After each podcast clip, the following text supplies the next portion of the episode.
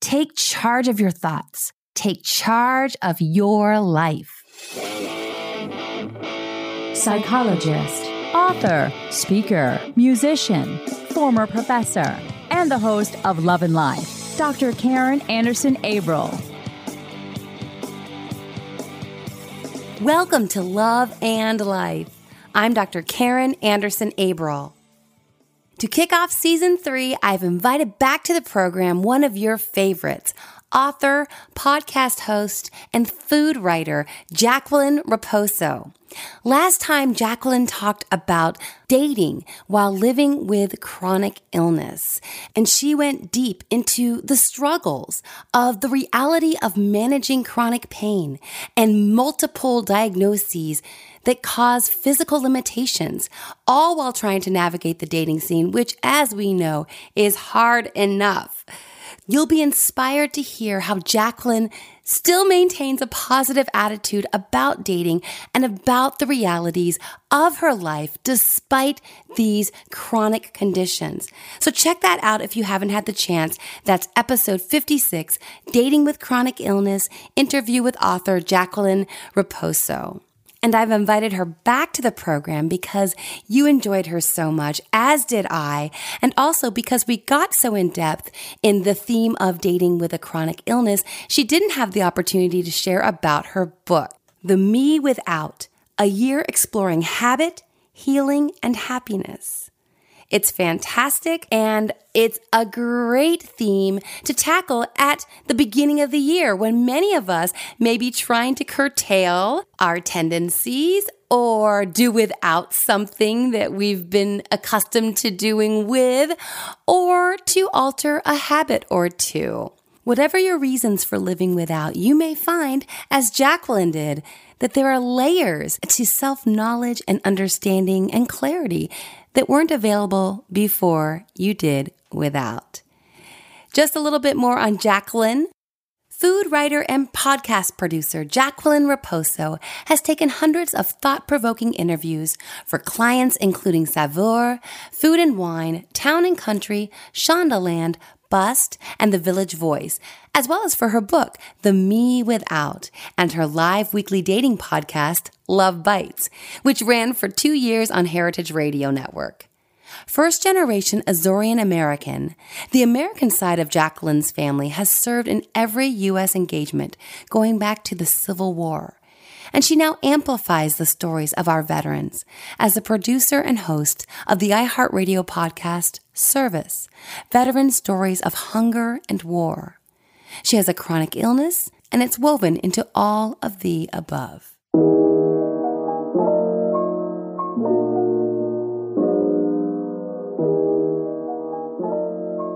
Jacqueline, welcome to the program. Thank you for having me back.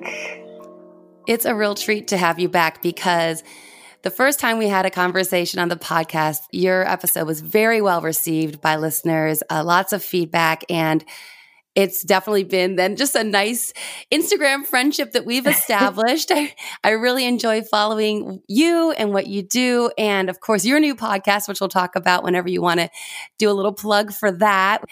But today, let's start with your book, which now is celebrating its first anniversary of publication, correct? Yes, yes. A year ago, January 16th, it came out. That's great. It's called The Me Without. And just to let people know, it's a memoir weaving in Jacqueline's experience with taking designated time to live without things that most of us live with on a daily basis. And you started this exercise of restraint and and also of course a reality that you live with this chronic illness. So I was struck even starting your book that you live without in many realms already. you're, you're sadly and yet here you decided to go without in even more domains of life. And I just wanted to kind of launch with this. You said in the beginning of the book, I should have been happy, period. You were looking at your life, writer, podcast host, living in Manhattan, 30 something, thriving and doing all the fabulous single girl things we do. I should have been happy, period. But was I happy? Question mark. Yeah, I think that there's there's so much about what we this picture we create for ourselves that's that comes from you know everything that we've built into our that's been built into our histories from what our family expects of us from what our society that whatever society we've sort of grown up in expects of us and then now we've got this social media world and then the path that we expect our lives to take whether that's you know the specific job or the marriage and the children and the house. And we sort of we paint this picture. And then if we're in it i think it can go two ways that either we have all of those things and we are not necessarily happy or we don't have those things and we're not happy. But i know for me i just sort of i think because i had technically on paper yes i was living in new york city and i was doing this creative job and succeeding in it to some extent and I was single, but I was actively dating, and I had a podcast about dating. And so that sort of gave me, you know, I was ahead of, I said I was ahead of the pack in some way, or I should be ahead of the pack. Mm-hmm. I was sort of placating myself with, like, well, you have the things on paper, like, you should be happy. And in a way of self soothing, wasn't letting myself face the fact that I didn't really have all of those things. Like, I wasn't succeeding in my career in a lot of ways. I, my finances were a mess I was way overworking to to have the success that I had. Um, dating was exhausting and not fun all the time, and I wasn't finding a relationship. My health with my illness was suffering, and I couldn't seem to get ahead in it. And so it was sort of like, oh, but you have all of the things, you should be happy. And I wasn't making any bold moves to change anything for the better. Mm-hmm. And and that and so that's where I was like, I have to do something drastic. And instead of trying to do more, instead of taking another class, instead of adding another job, instead of going on another date, I was like, what if I just face the opposite and take something else out? And that sort of started this study, which ended up being a study about habit and you know consumerism and technology and all these things that I ended up studying. But really, it was about feeling very overwhelmed by all of the the things that we can that we can fill into our lives to almost sort of trick ourselves into thinking that we're happy when we're really not. Well, and you mention it distraction. And we are so able to distract ourselves, whether oh, it's yes this trajectory that we believe we're supposed to be on. And we've never really ascertained whether it's ours or if it's just been handed to us by our family, by our cultural expectations. And we're just chugging along and never really noticing, never taking our own pulse, so to speak, or taking a look in the mirror. Is this what I want? Is this for me? And we don't take that time and that space because if we do, we have to sit with some really uncomfortable emotions. And who yes. wants to do that? Oh, yes. right? so, so let me just, right? Let me just pull out my phone and scroll. And right. it's almost like we numb ourselves psychologically. And so when you talked about it, I love that you brought that up because I'm thinking when you started to take stock, am I happy?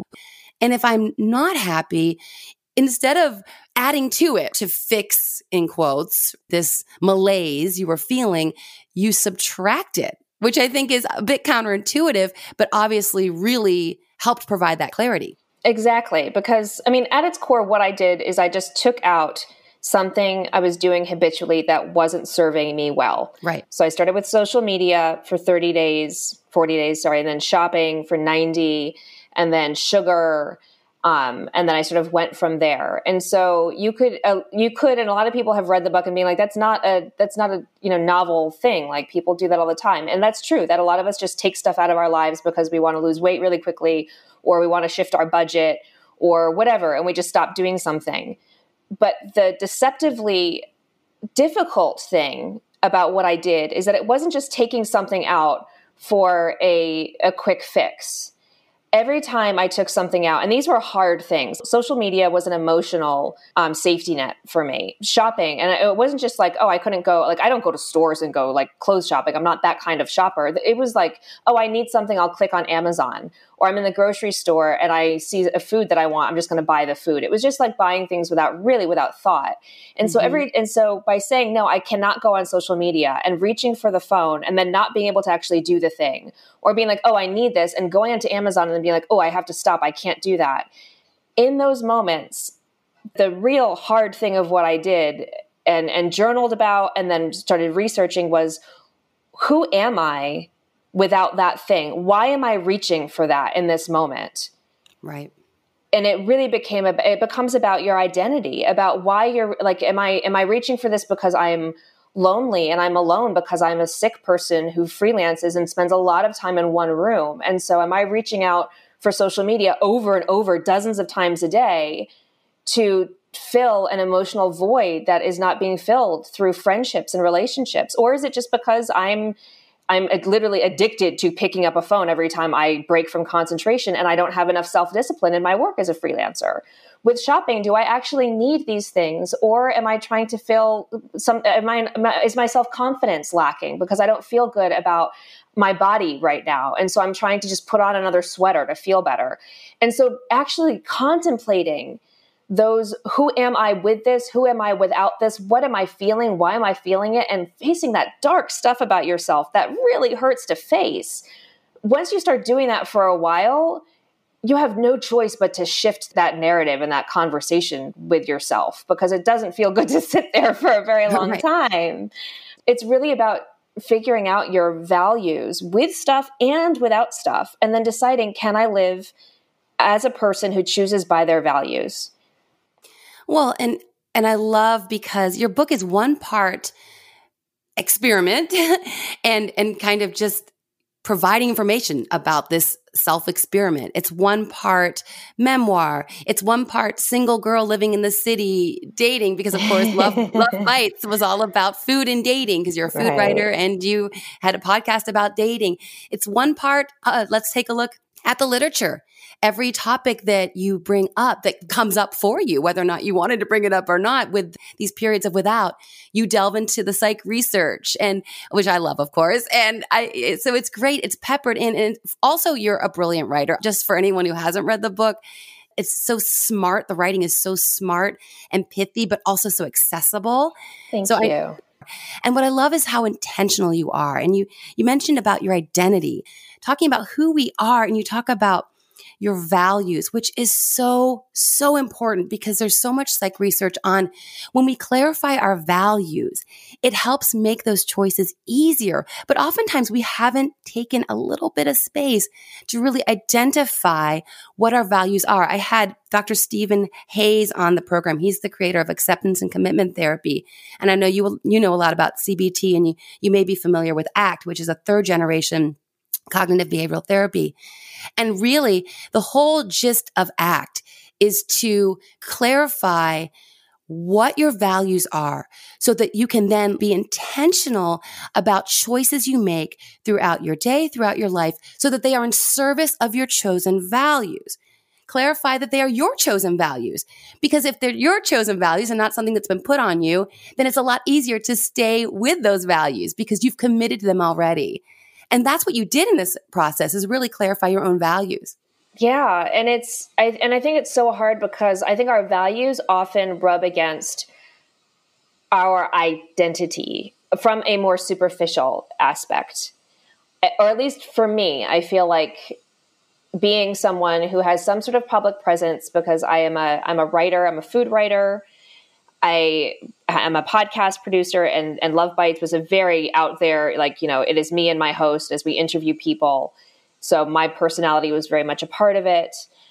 But a lot of us have more of a public presence because of social media in general, and because a lot of our jobs, as we move into more of a remote freelance work landscape, we have to connect more digitally. And because we have these little boxes, that require us to define ourselves in X amount of characters, that can be very limiting. Um, one of the most intriguing interviews I did was with Amber Case, uh, who is a cyborg anthropologist and former tech designer and and I'm not going to say too much about it because I cover her a lot in the book, but she talked a lot about how our online personalities are clashing with our real life sense of identity because of this, because we are limited in our self expression online, because we have these algorithms created by other people that do have us clicking and clicking, and because of you know the things that we know about you know rushes of dopamine in our brain when we see the likes that we that people are giving on our posts, and then if we don't get them, we don't get that rush of dopamine, and we feel bad bad about ourselves. We can say, I value this, I value this, I value this. But as we go through our days, when we are constantly being bombarded by this digital landscape, by other people putting their opinions of who we are onto us, and just by, I think, a feeling of a need for community as well. I know for me, I definitely struggle with you know an illness my illness is a huge part of my identity but a lot of people with chronic illness it is the primary part of their identity in some way and i don't look at other people with judgment in that but i've never wanted my my illness to be the primary identifying factor of who i am. So it's not you know it's not the biggest part of my bio. It's not the biggest part of you know how i express myself on social media. It is a part of who i am um, I don't I don't just say I am a writer. I'm not just a writer. I don't want to say I am one thing. You know, like I don't want to identify as one thing. I'm also, you know, even culturally, I'm Portuguese American, but within that, I'm actually Azorean Portuguese, and I don't necessarily think that uh, identifying ourselves very specifically serves us because it sort of blocks us into these with these decisions that we have to make as we sort of clash against each other and within ourselves. So again, going back to the the value system of of identifying and choosing and moving through the world. I think if we sort of focus on identifying our our values, then at least we're moving ourselves forward.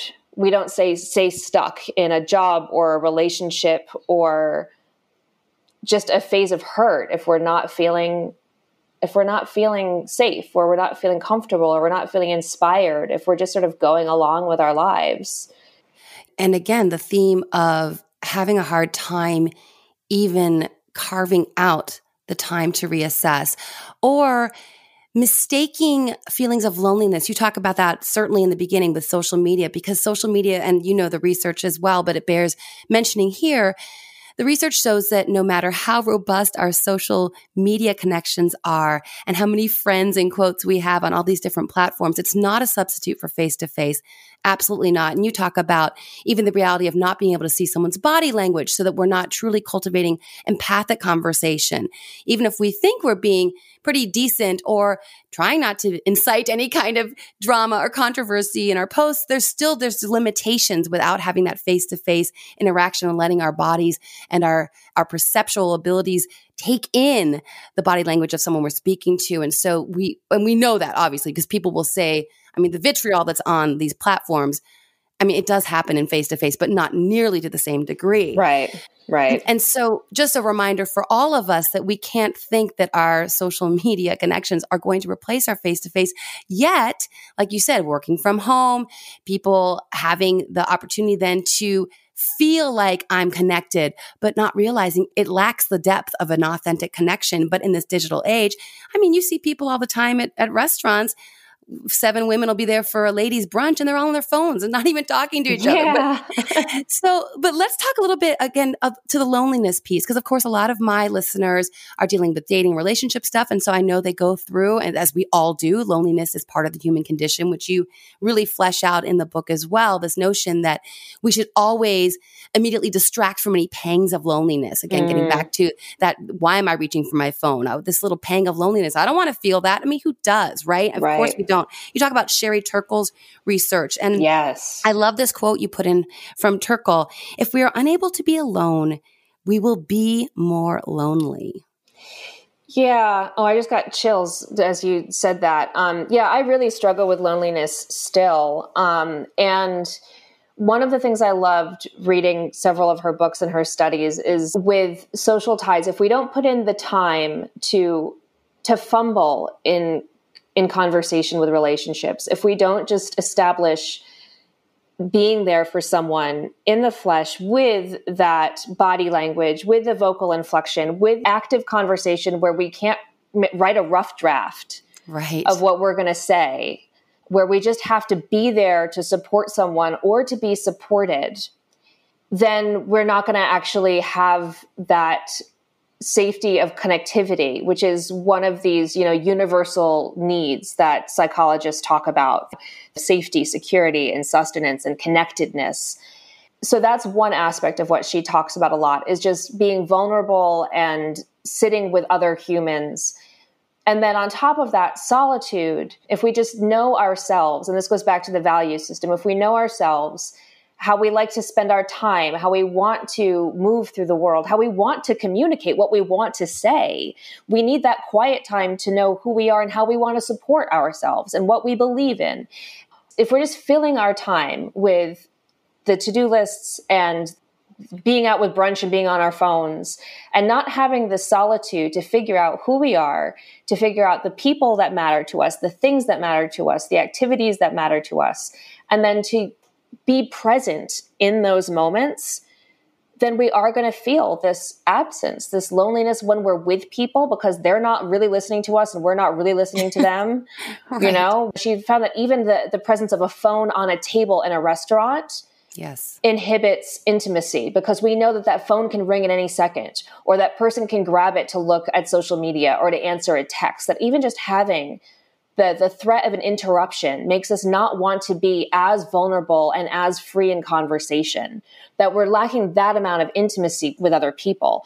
So if we have the alone time to really know what we want from the time that we're together or even from the time that we're by ourselves aloneness and loneliness are two different things. You can have both of them. But if you don't know how to be alone and to enjoy being alone it just opens up so much more actual space for loneliness because of this lack of presence. Yeah, and another quote from your book the capacity for solitude makes relationships with others more authentic. Yeah, exactly. For that for that reason. And this goes across the board with emotions as well. Um, Dr. Lisa Feldman Barrett, I use her studies later in the book about just the difference between um, those who can articulate their emotions and those who can't, and our, our ability to be able to, especially with negative emotions, if we can better articulate specifically what we are feeling, we are more apt to be able to process and move through to a better place than those who cannot, who repress emotions, who don't want to discuss them. Those negative situations tend to linger and go unresolved comparatively. And so that's another another part of this is that when we take the time to what am I feeling? What am I really feeling? What am I really thinking? What do I really want to do about it?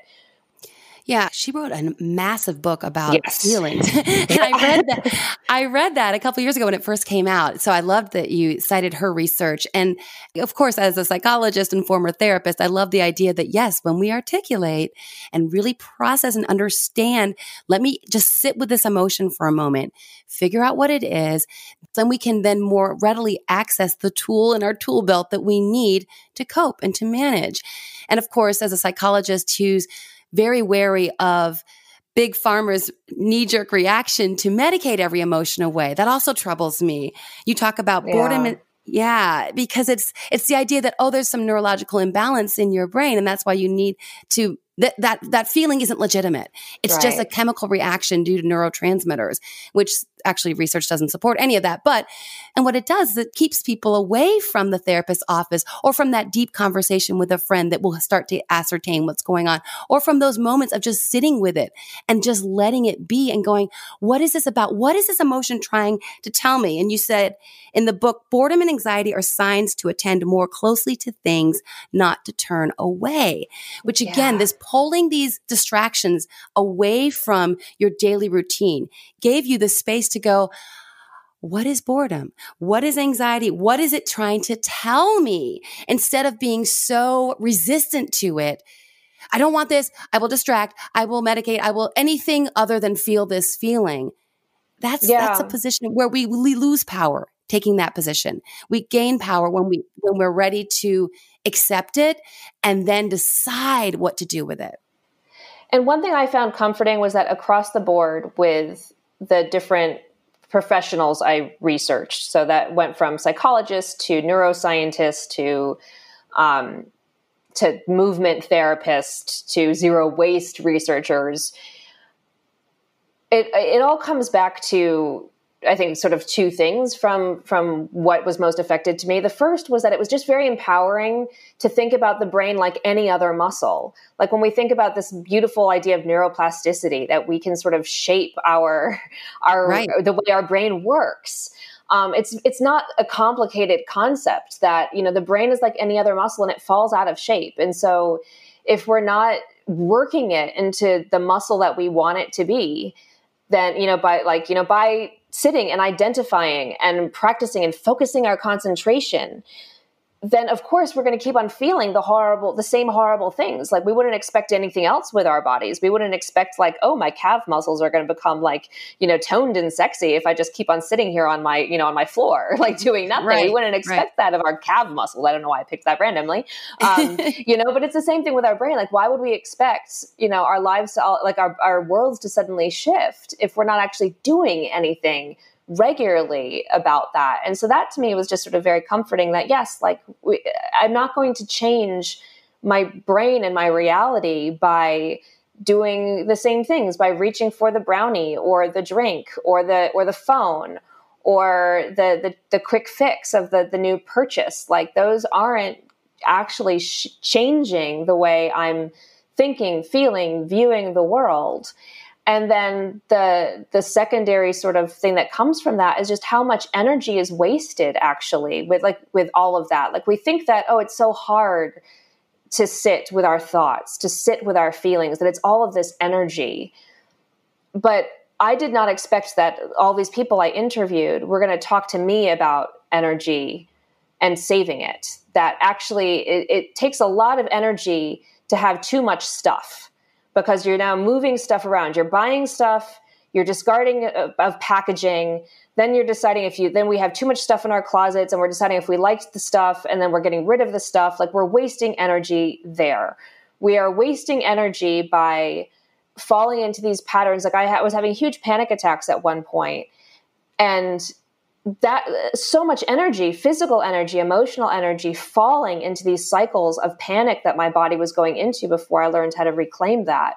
Um, energy physically with you know i studied the, the amy cuddy's power poses and talked to a pilates teacher about just physical energy. If we're not holding our bodies properly how then we're not breathing fully we're not circulating oxygen and how much energy physical literal energy is being wasted calories being burned. We're just not using our energy or this muscle to our benefit because it's hard for a little bit. Um, so to me, I found that very comforting. That like, oh, okay, my brain, this whole thing, it's just another, it's another skill I can learn. It's another muscle I can work. It's not this unreachable mountain peak. It just takes facing all of this stuff that is hard to face that we don't necessarily want to. And we have the time. We like to say we don't have the time, but we're wasting all of that time and energy buying the stuff and right. being on the phone. We have the time. And we deserve to use the time better. Also, I, I, love that you you cite the the research that neurons that fire together wire together, which is yes. empowering to know. It's like that muscle. So when I keep pairing things together in my experience, in my thought processes, my brain will follow suit. It's just like if I do ten push-ups a day, I, my body has no option but to be stronger if yeah. I keep doing those 10 push-ups, right? It really is, it's not, there's no, there's no option. And that is powerful for us to realize that we can do the same with our mind and with our brain. And it's on a physiological, neurological level. It's not just think positively and Susie Sunshine right. and all kinds of, so fluff. It's really legitimately yes. science, science. Yes. Yeah. Yes. And I think that, and I hope that people with illness find it empowering too, because I find illness not empowering being yeah. i am very sick and sometimes i want to go on social media and remind all the people who don't see me as a sick person that like hey i'm a sick person like i do all of this stuff in a very painful body in a very expensive medical reality and life can be horrible because of my illness like it is it, it impacts everything and i hate it and i would trade I don't know what I would do to not be a sick person. And I'm not saying that I'm a lesser person because of it or that sick people are lesser people. I'm just saying we do not live in a world where it is easy to survive this way and it just hurts. Like I'm exhausted of being in pain. I'm tired. I'm physically exhausted of living yeah. this way. And I let myself feel that and I let myself complain about that and I let myself be angry about that because it sucks and I hate it. And I, I really, really, really, really, really, really hate it.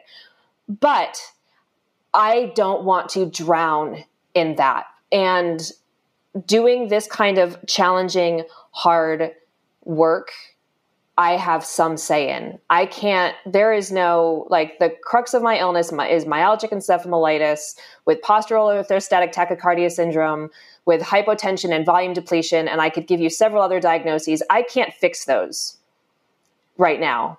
I'm doing my best at keeping them so that I can, you know, do what I can physically.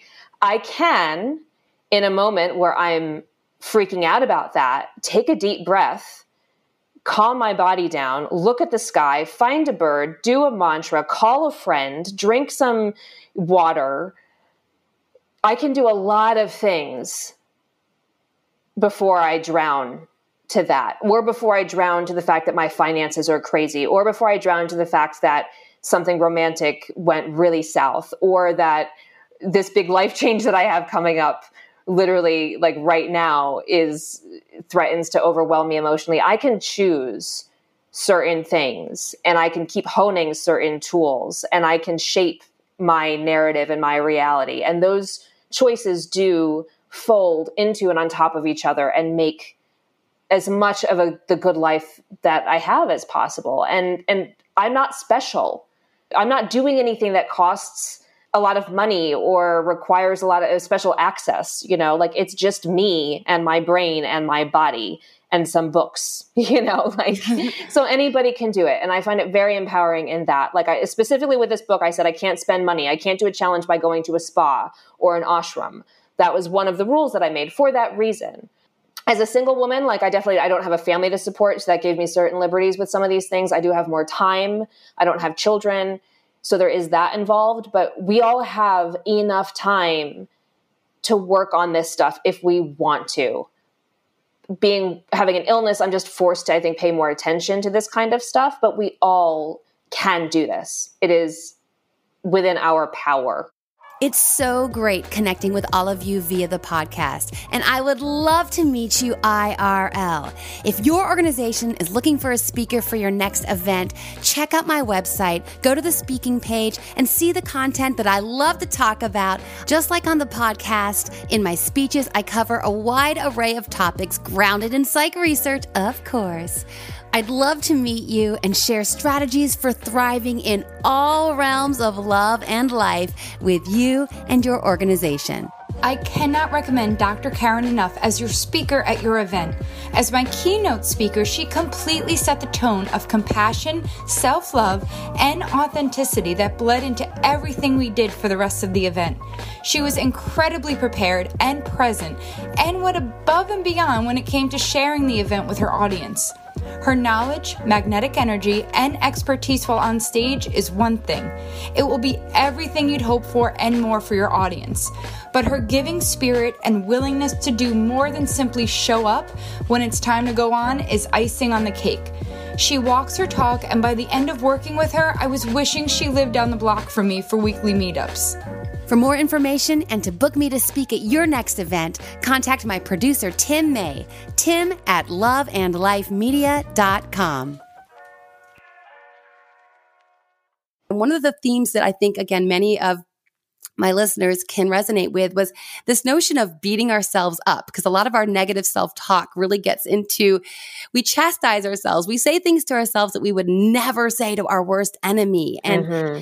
and harnessing that and replacing that, talk about energy. It takes a lot of energy to even notice it and then what to do with it. So share a little bit of what you learned about just trying to literally not think negatively, which yeah. is massive. I think the, the first step was again recognizing. I, I, interviewed Professor David DeSteno. He's a Northeastern psychologist and he studies social emotions. And so we talked both about how this works with the internet, where you know we don't have the person in front of us with their vocal inflection and their eye contact, and so we're just sort of it's not really a conversation out on social media. It's really more of a monologue. We're just sort of pushing out.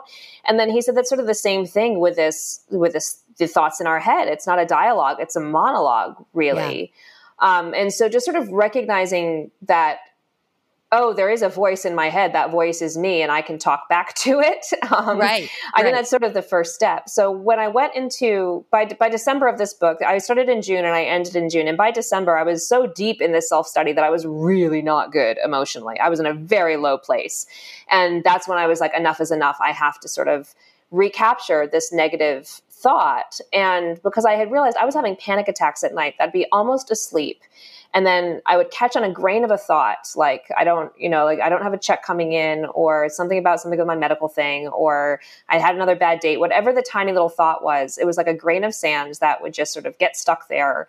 And then all of a sudden I was like choking in a sandstorm, that there was just all these thoughts flying everywhere, going far to the worst case scenario. And they would keep on happening every night. And so that the first step was just identifying that I was doing that, that, oh, this is another habit that's happening.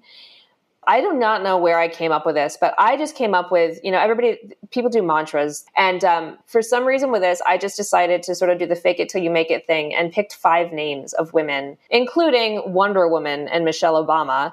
I would just capture, okay, I'm, ha- I'm doing this. My brain is doing this. Stop it check out what your body is doing. If i'm hunched in a ball if i'm hyperventilating if i'm you know what is my physical posture saying about me? Because i was studying you know the power posing and this you know circulation of oxygen and all that kind of stuff. What is my body posture saying? Can i change that? Now just repeat these names. Just do that. Concentrate on that over and over. And so i would start doing that at night. I'd start doing that when i was walking my dog and catching myself berating myself about something I was writing badly or something I was doing badly.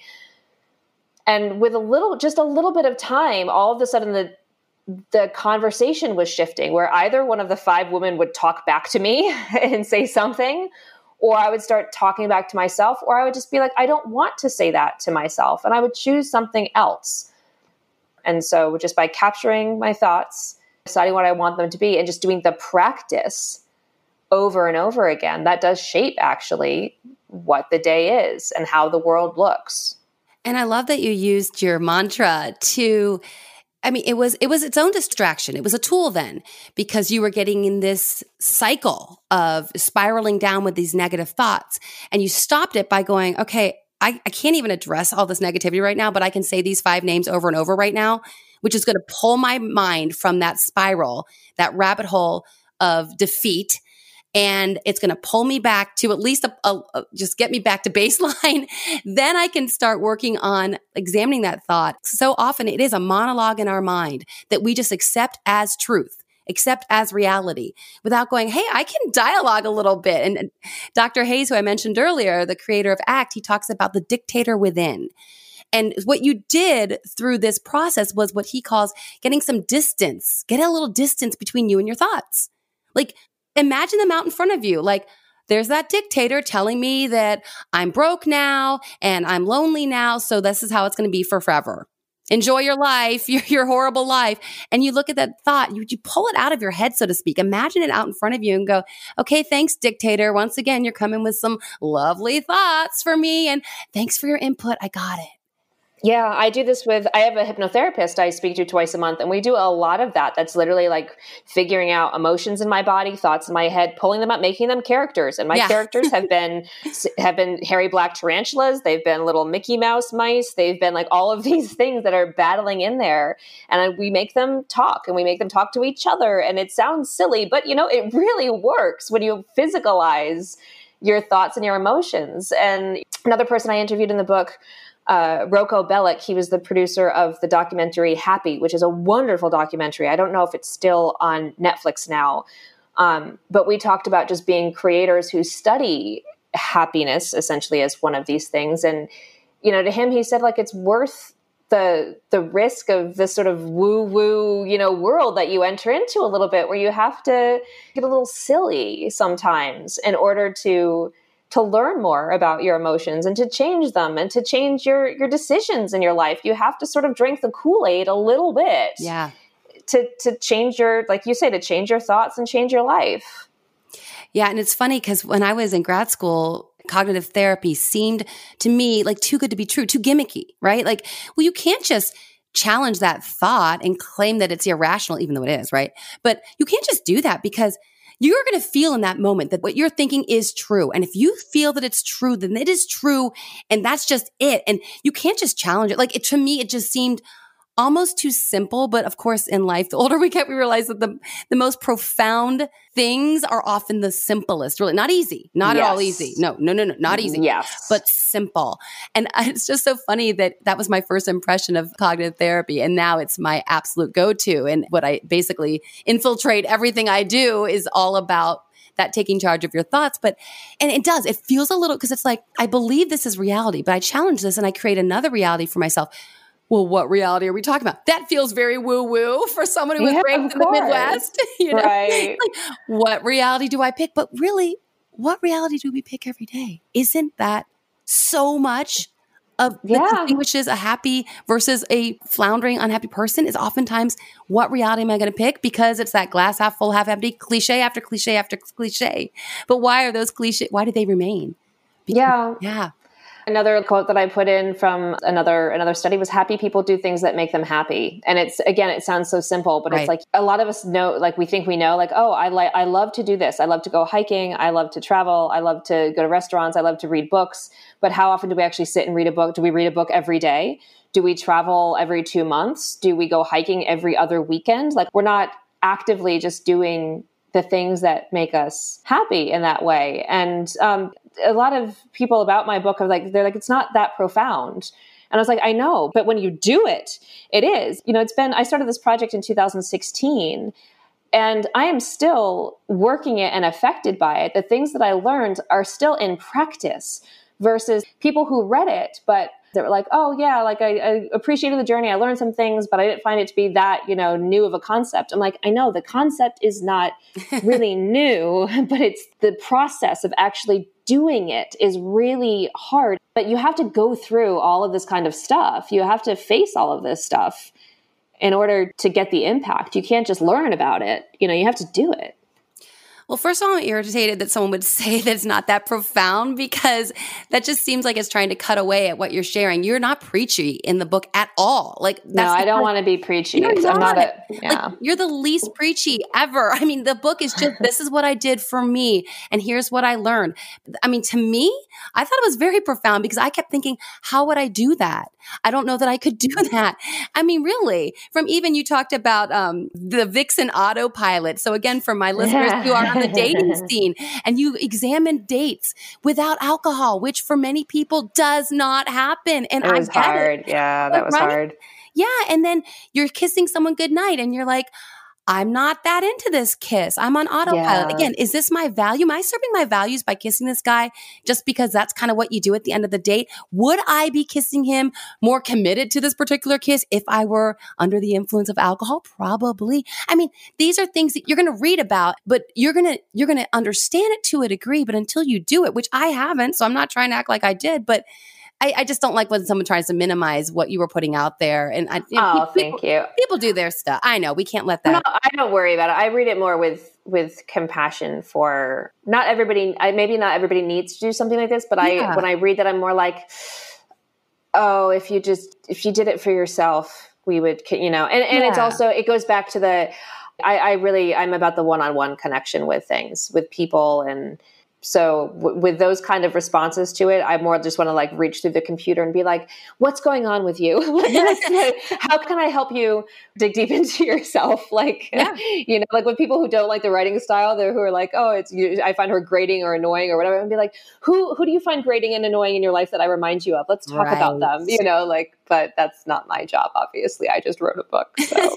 No but but it is your job to receive or not receive the commentary and to recognize what we all know because we were told by someone when we were little what other people say about you is way more about them than exactly. it is about you exactly but, but again yeah. it's, it's a constant reminder we have to have with ourselves if you're single you've likely heard it all you've been told you're too picky you should just get on another dating app or that you're not trying hard enough and you're probably really tired of hearing those messages because I know I was when I was single for all those years, which is why I felt the need to bring another perspective to the dating relationship self help genre.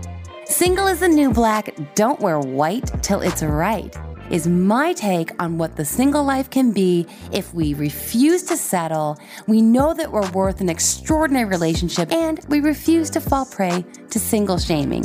Trust me, it is a different self help book. Check it out on Amazon.com, BarnesandNoble.com, or on my website, www.drkarin.me, D R K A R I N dot me.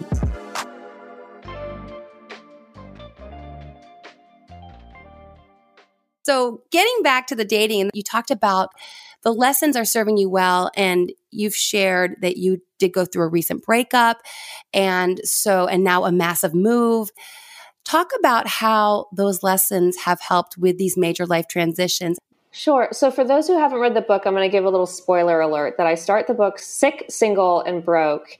And by the epilogue, I'm a little bit sicker, but work is going a little bit better. And I've met the man who for all intents and purposes, is the man. That he thinks so, I think so, my family thinks so. Everything just cosmically seems to click. Um, and so when I was on your show last time talking about dating with illness, um, by the time it came out, we, it was actually vocalized by him to me that he was no longer really feeling that. And unfortunately, I'm going to say this very honestly um, because this is something I had debated about being a little public about or not. But unfortunately, it was because of my illness that he started changing the way he felt. That because I had gotten sicker since we had started dating, it, it is very hard. There's a lot going on. The book brought a lot more attention and identity around my illness than I had been prior.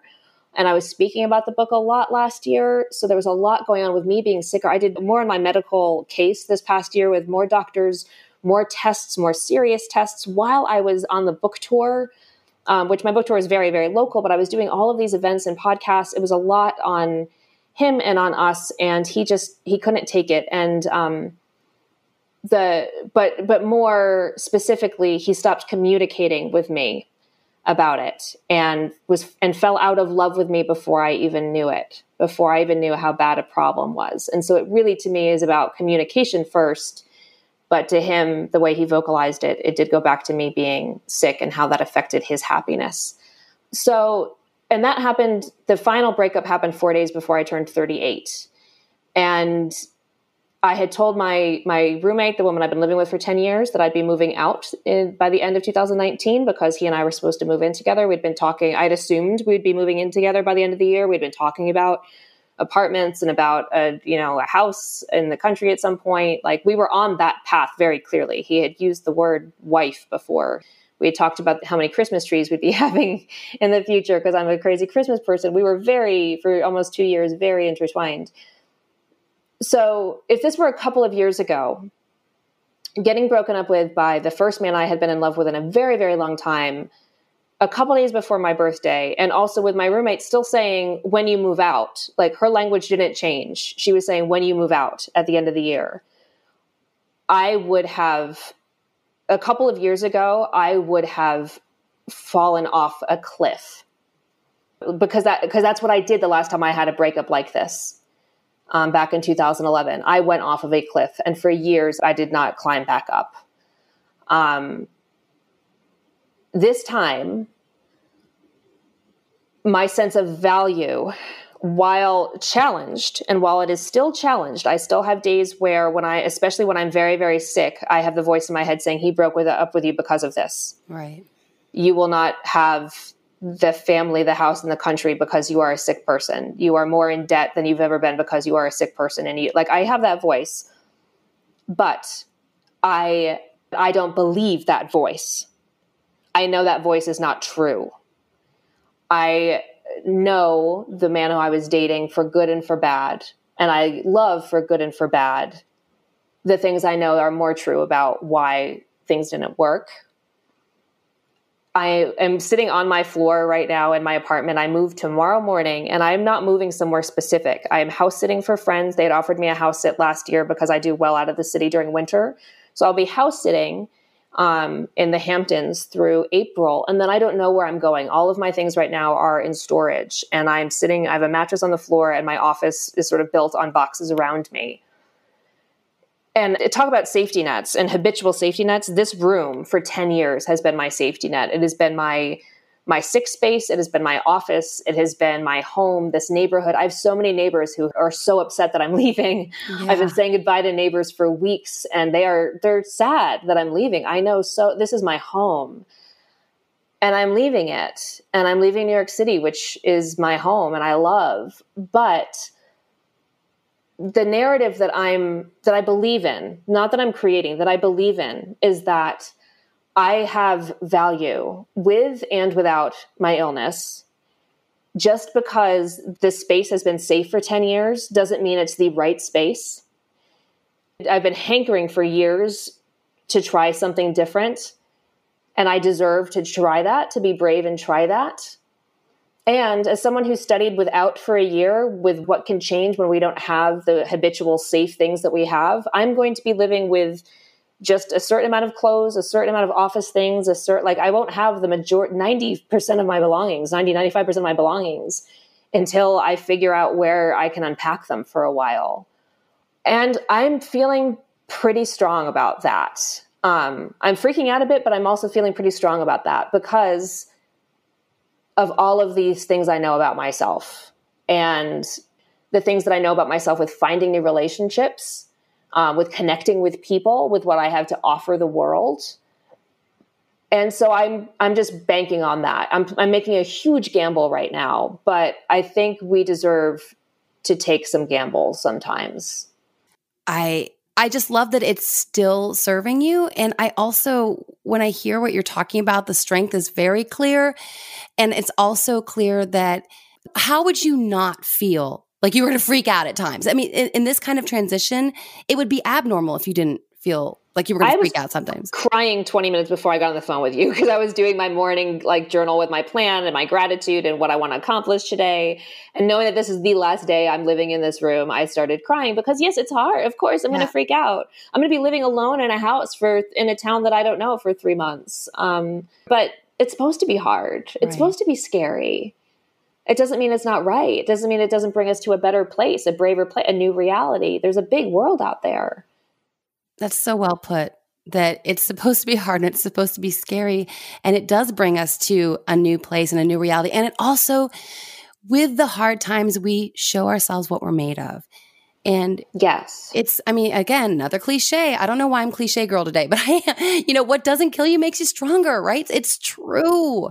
Yeah. And, and, and that's something else that our indulgent, no tolerance for delayed gratification culture, we miss out on the benefits of pushing through and perseverance. And I'm just so glad to know you and and to see what your experiences are offering. And I do hope that people receive them as they're intended. And I'm just thankful that you're sharing that with with people. And I'm sure there's moments where you feel good about that because you know that you're touching people and impacting them. And I'm sure sometimes there's times where you're like, I don't like being all that public about all this because going through a breakup is hard on a public level. And I know you're, it's not like you're Jennifer Aniston, but you're out there and more so after the book. Yeah, it felt having your having the episode I recorded with you come out while my relationship was falling apart felt very complicated. Like I almost didn't, I had to like message you at one point and it felt weird, you know, sharing that episode because it felt like I had spoken about dating empowered with illness while somebody told me that my illness was why they didn't love me anymore. And, but again, I don't, that's his reality and not my reality. And that's another thing about this, this decision I was telling someone who was sort of challenging like oh what you love new york why would you leave? And and knowing especially because of my illness having a safe physical space is the most important thing and i'm sort of taking that uh, potentially away. And i was like just because i have an illness also doesn't mean i don't deserve to make scary brave choices. And i might fall flat. Luckily i do have you know I, I have a support network that i can i can always crash i have a lot of people i can crash with. I haven't you know i'm not thinking too far ahead but um, even if we don't have money, even if we have uh, physical limitations, you know, I think these are societal fears that we don't deserve to do these bigger things or we don't get to because we don't have so I have no idea. I have no idea which way this is going to go, honestly. Yeah. But all I know is that because of just continuing to observe, work the thoughts, talk to people, don't talk to people. It's again choosing, taking control of what I can and choosing. I'm at, like I'm not I'm not regressing I'm still progressing. And that's where this kind of work it, it, keeps you moving forward. I'm the podcast I'm working on right now is about veterans telling veteran stories, and it's been an incredibly empowering project to work on. And a recent quote that's been running through my head, which is about like combat um, philosophy, is you can't advance if you're sitting still. And it's this veteran talking about just how covering the men moving forward so they're not getting slaughtered. And we're talking about these really sort of horrific tactical maneuvers. But he says so simply, like, but you can't advance if you're sitting still. And that's just such a, it's such a, another simply profound statement. Right, like, right. even if it's dangerous, yeah. even if it's risky even you know if you've got a big thing that you're that you're trying to achieve in this case the allied victory of world war ii yeah just a know, little like, thing like that just a little thing like that right. you know but you have to take sometimes the big risks and trust the people around you and trust yourself and and and stand up and move forward so powerful and uh, yeah I hope that whoever's listening and has that thing, whether it's illness, whether it's a diagnosis, whether it's I grew up here so I can't, or I did this so I couldn't take that risk or make that move or take that challenge. I hope that anyone listening who's ever labeled themselves as someone who couldn't or didn't deserve or that wasn't for me will hear your story and how brave you are and how intentional you are. And I hope they'll take away a little bit of a feeling of empowerment and realizing that they can make that move. They can take that chance and take that risk. So, Jacqueline, thank you so much for your time today. Thank you. Thank you for having me and for the, the space to get to share this please let everyone know where to find you when you are intentionally on social media, not out of habit, but out of choice because it's aligned with your values and you want to share your new podcast. Let them know where to find you. Yes. So my website is jacquelineraposo.com and I'm most active on Instagram. I've been light everywhere, but on Instagram, I'm at Words Food Art. And my podcast is called uh, Service Veteran Stories of Hunger and War. And you can find us on Facebook and Instagram at, at Service Podcast or Service Podcast podcast.org. And it's an amazing show that I recommend people check out. Um, very short episodes of very powerful stories that are very much just examples of of grit and grace. These these people inspire me every day. So if you want to be inspired, just listen to these stories. Yeah, talk about young people going through things that the we could yeah. not even fathom they were dealing yeah. with at 18 years old. And exactly. also, what a beautiful archive that you are collecting because these these gentlemen are they're up there in years. And so yes. what you are preserving for future generations, it's truly a gift.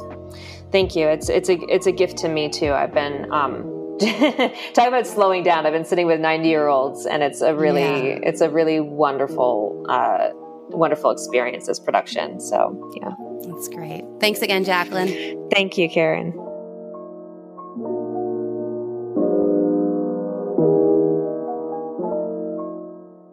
The love and life hack for this week is when you feel like something's off or maybe missing, sometimes the solution is to do without. Take charge of your thoughts, take charge of your life. Thanks so much for joining us this week. And a special thanks for all of you who've subscribed to my newsletter and are part of the Love and Life family. And for those of you who've rated and reviewed podcast episodes that helps others find the show, it means so much to me. Thank you. I'm so excited to be back for season three. And until next time, make it a great week.